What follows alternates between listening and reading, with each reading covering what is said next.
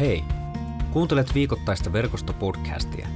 Verkosto on pääkaupunkiseudulla toimiva evankelis-luterilainen seurakuntayhteisö. Podcast on kuunneltavissa Spotifyssa, SoundCloudissa ja Apple Podcastissa sekä katsottavissa YouTubessa. Lisää tietoa verkostosta löydät osoitteesta verkosto piste net. Hyviä kuunteluhetkiä.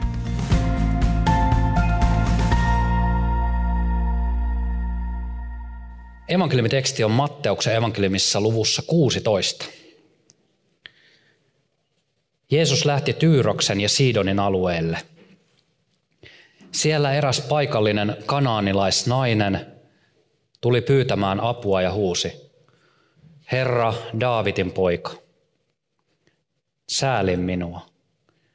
Demoni riivaa tytärtäni ankarasti. Jeesus ei kuitenkaan vastannut naiselle mitään, ja oppilaat tulivat sanomaan: auta häntä, että hän lähtisi huutamasta. Jeesus vastasi: ei minua lähetetty auttamaan muita kuin Israelin kadonneita lampaita.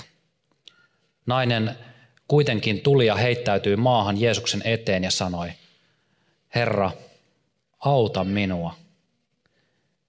Ei ole oikein ottaa leipää lapsilta ja viskata sitä piskeille, Jeesus vastasi. Nainen sanoi: ei olekaan, Herra. Koiran pennuthan syövät vain niitä muruja, jotka putoavat omistajan pöydältä. Silloin Jeesus sanoi: onpa sinulla suuri usko, sinun toiveesi toteutuu. Siitä hetkestä naisen tytär oli terve. Milloin olet viimeksi vaihtanut mielipidettäsi? Siis oikein kunnolla jossain, missä sulla on ollut mielipide ja sellainen, että sä olet ollut varmasti tätä mieltä jostain asiasta. Siis sellainen ajatus, että käsi pystyy virheen merkiksi, mä olin väärässä, mä vaihdan mielipidettä. Todennut, että toisen argumentit on paremmat ja tällä tiellä ei kannata enää jatkaa. Muistatko?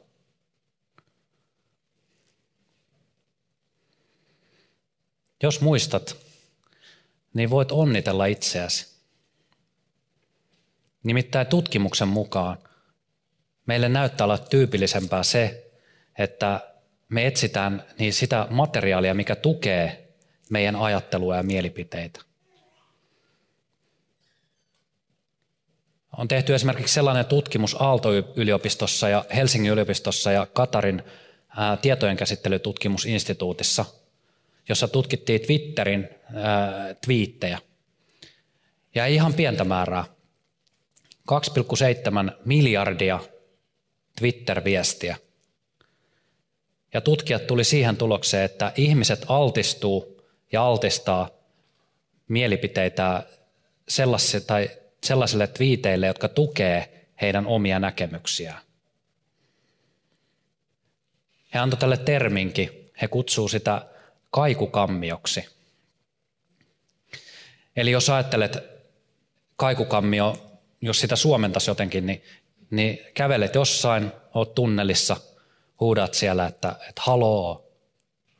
Voit kuulla, kuinka se kaiku lähtee menemään siellä eteenpäin. Ei se kaiku vastaa, että no mitä, vaan se haloo tulee sieltä eteenpäin ja eteenpäin. Se on kaikukammio. Ja miksikäpäs ei oltaisi, me ei oltaisi tällaisissa kaikukammioissa.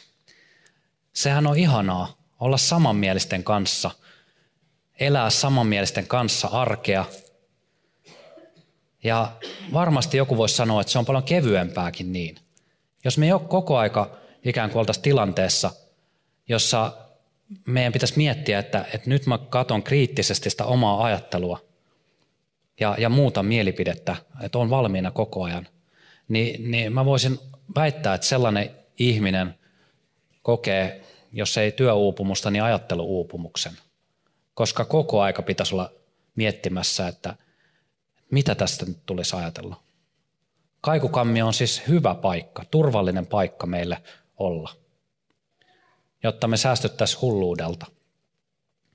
Se on sama asia, kun jalkapalloilija lähtee omalta kenttäpuoliskolta kuljettamaan palloa, tavoitteena saada se pallo sinne vastustajan maaliin, ja sitten tota, yhtäkkiä hän saa, saakin päähänpistoa, että en mä tänne maaliin halusta tehdä. Hän kääntyy takaisin ja lähtee tekemään omaa maalia. Niin, jos ajatellaan niin kuin niitä joukkuekavereita ja sitä fanien määrää, mitkä katsoo, että mitä ihmettä tässä nyt tulee tapahtumaan, että eihän tässä ole mitään järkeä. Yhtä absurdia välillä se oma mielipiteen muuttaminen on. Sen takia me ehkä tehdään sitä harvoin. Muiden on helpompi olla ja meidän itse on helpompi olla niissä tilanteissa. Sen sijaan voidaankin puhua välillä toisesta käsitteestä, joka on vahvistusharha. Me tunnetaan se ehkä tutummin Trumpin presidenttikauden ajalta, jossa vastapuolen argumentit leimataan vihapuheeksi ja vääristelyksi. Selitetään sitä, että, että nuo argumentit on vaan yritys mustamaalata meitä.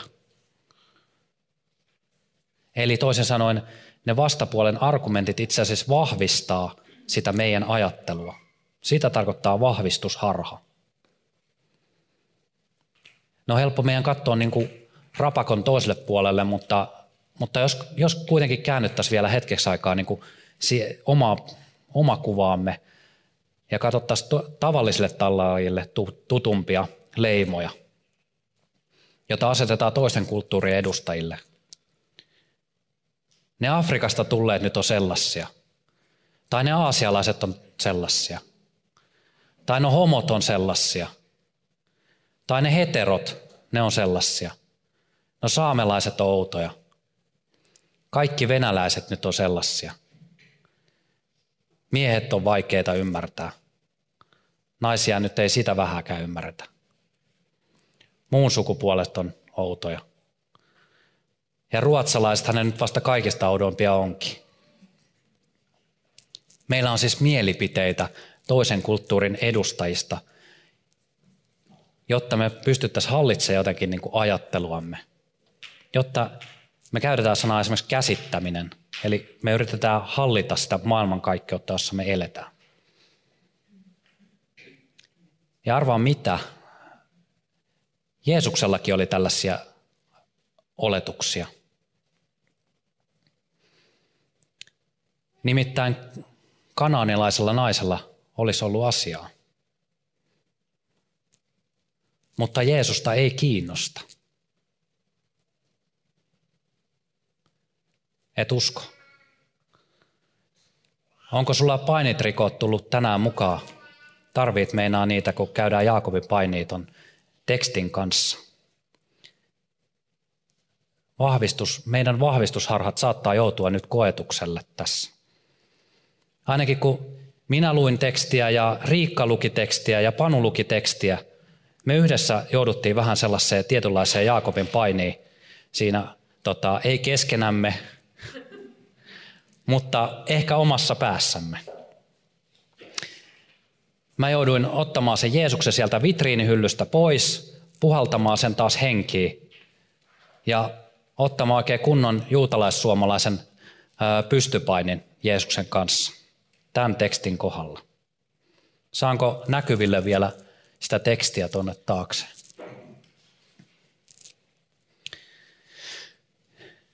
Jeesus lähti Tyyroksen ja Siidonin alueelle. Siellä tuli eräs paikallinen kanaanilaisnainen. Siellä eräs paikallinen kanaanalais tuli pyytämään apua ja huusi, Herra Daavidin poika, sääli minua, demoni riivaa tytärtäni ankarasti. Jeesus ei kuitenkaan vastannut naiselle mitään. Mieti itseäsi kanaanilaisen naisen asemaa. Keräät rohkeutta ja lähestyt Jeesusta. Tiedät, että olet kanaanilainen. Eli toisen heimon jäsen, muukalainen, israelilaisten silmissä. Sen lisäksi tiedät, että, että tuon ajan kulttuurissa naisten asema ei ole samanlainen, ollut samanlainen kuin meillä täällä kaksituhatta vuotta myöhemmin pohjoisen luterilaisen valtiossa. Otetaan nyt vaikka esimerkkinä tästä naisten asemasta se ruokkimisihme, jossa sanotaan, että, että Jeesus ruokki viisituhatta. Ketä? viisituhatta miestä. Ja sen lisäksi oli lapsia ja naisia. Eli toisin sanoen sanotaan, puhutaan miehistä ja sitten verrataan, että lapset ja naiset sen jälkeen. Tämä nyt on yksi esimerkki siitä sen ajan kulttuurista ja meidän kulttuurierosta, jotta päästään sukeltamaan tekstiin syvemmälle. Eli pointti on siis se, että olet kanaanilainen ja nainen. Kuten Panu sanoi, kun käytiin tätä tekstiä yhdessä läpi, olet tupla no-no. Keräät kuitenkin sen rohkeuden, sillä sun oma tytär on sulle tärkeä ja rakas. Ja saat mestarilta vain tylyn ohittamisen. Ei mitään vastausta, sivuuttamisen vaan. Vasta kun oppilaat tulee Jeesuksen luokse, sanoo, että, että, että nainen, naisella olisi asiaa. Ja oikeastaan kun katsotaan sitä eteenpäin, ää, tässä, hyvä, kiitos. Ää, oppilaat tulee sanoa tuossa vi, toka vikalla rivillä, auta häntä, että hän lähtisi huutamasta, jotta meillä olisi niin kuin rauhallista täällä, kun tuo nainen huutaa tuossa. Niin Jeesus ensimmäisen kerran reagoi siihen naiseen. Jeesus sanoo, että, että mun tehtävä ei ole tätä naista varten. Mun tehtävä on muualla. Ajatus on, että Jumala on antanut Jeesukselle tehtävän palvella israelilaisia. Nainen pysyy sitkeänä ja tulee nöyränä Jeesuksen luokse. Siitä nöyryyden eleestä on, on se ajatus, että Että nainen heittäytyy maahan Jeesuksen eteen ja sanoo, Herra, auta minua. Jeesus vastaa, ei ole oikein ottaa leipää lapsilta ja viskata sitä piskeille. Eli toisin sanoen, Jeesus vertaa nyt naista koiraan. Miten haluat sanoa, vertaa tai haukkuu? Jeesus sanoo, että, että, että en mä tullut näitä koiria varten. Kumpi, kumpi sopii sun suuhun paremmin?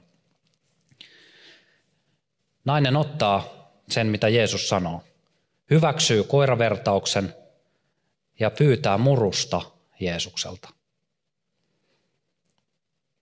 Tullaan hetkeen, jossa Jeesus näyttää muuttavan mielipidettään. Hän näkee naisen hädän. Kohtaamme tosi ihmisen Jeesuksessa. Me korostetaan usein, usein sitä, että Jeesus on tosi Jumala. Mutta meidän kristillisen opin perusteisiin kuuluu ajatella, että Jeesus oli myös tosi ihminen. Jos on muistissa Filippiläiskirjeen toinen luku, siellä sanotaan, että, että alensi itsensä, tuli, tuli ihmiseksi. Eli toisin sanoen ää, laskeutuu ihmiseksi. Tai Jeesuksella, kun kerrotaan Jeesuksen kaksitoistavuotiaan, mitä hän teki kaksitoistavuotiaana, vahvistui viisaudessa tai kasvoi viisaudessa. Eli Jeesuksesta löytyy inhimillisyyttä. Tai muistatko, kun Jeesus kulkee väkijoukon keskellä, joku koskettaa hänen viittaansa. Jeesus vastaa tai sanoo, kuka kosketti viittaani? Minusta lähti voimaa. Kuka kosketti viittaani? Hän ei tiedä, kuka siihen kosketti. Hän sanoo, että, että tunsin kyllä, että voimaa lähti, mutta kysyy, että kuka siihen kosketti. Tai kun elämme pääsiäisiä, paaston aikaa ja matkaamme kohti pääsiäistä, niin muistatko, mitä Ketsemanen Ketsemanessa tapahtuu, minkälaisen rukouksen Jeesus rukoilee. Isä, tahdon, että tämä malja menisi minulta ohitse, mutta ei niin kuin minä tahdon, vaan niin kuin sinä tahdot. Huomaamme kaksi tahtoa, Jeesuksen tahdon ja Isän tahdon. tosi-ihmisen tahdon, joka ei halua kärsiä, ja Jumalan tahdon, joka sanoo, että tässä on suurempi suunnitelma.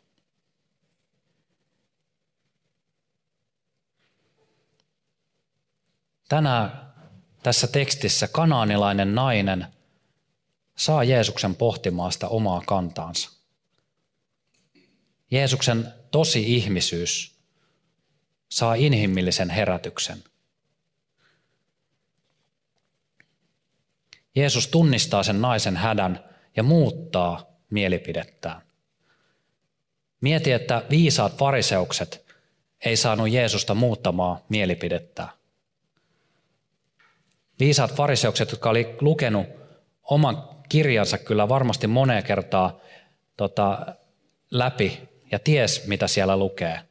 Mutta Jeesuksella on aina fariseuksien kohdalla sellainen, sellainen Sellainen viimeinen isku, jolla, jolla saa fariseuksilta ilmat pihalle.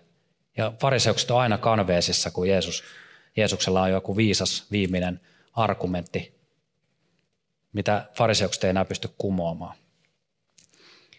Mutta vierasheimoinen lapsen äiti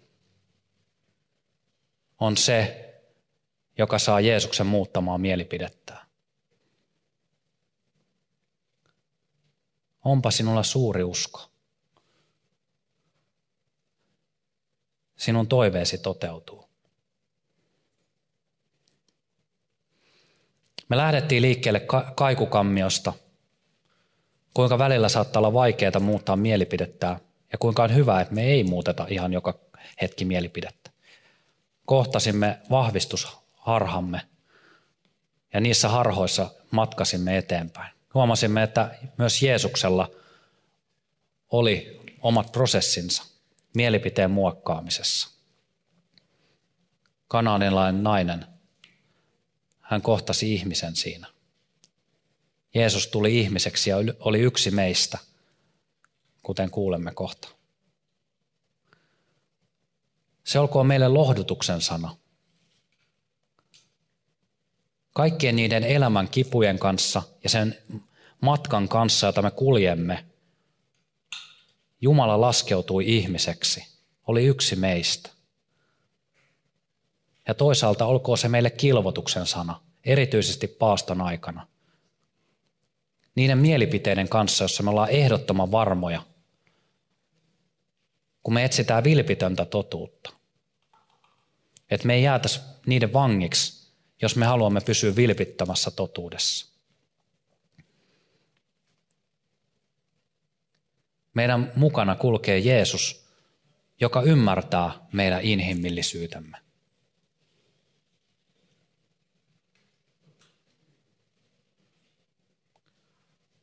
Rukoilemme.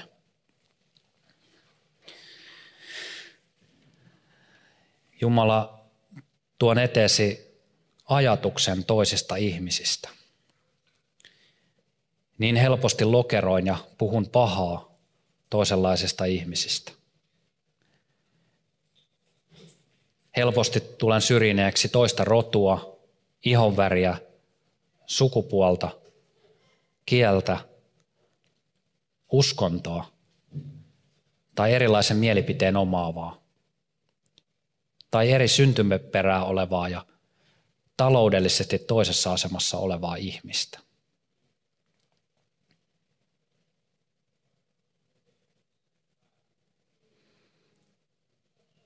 Anna minulle rohkeutta etsiä vilpittömästi totuutta ja anna minulle anteeksi se syrjintä, jota olen tehnyt. Auta muuttamaan mielipiteitä tarvittaessa.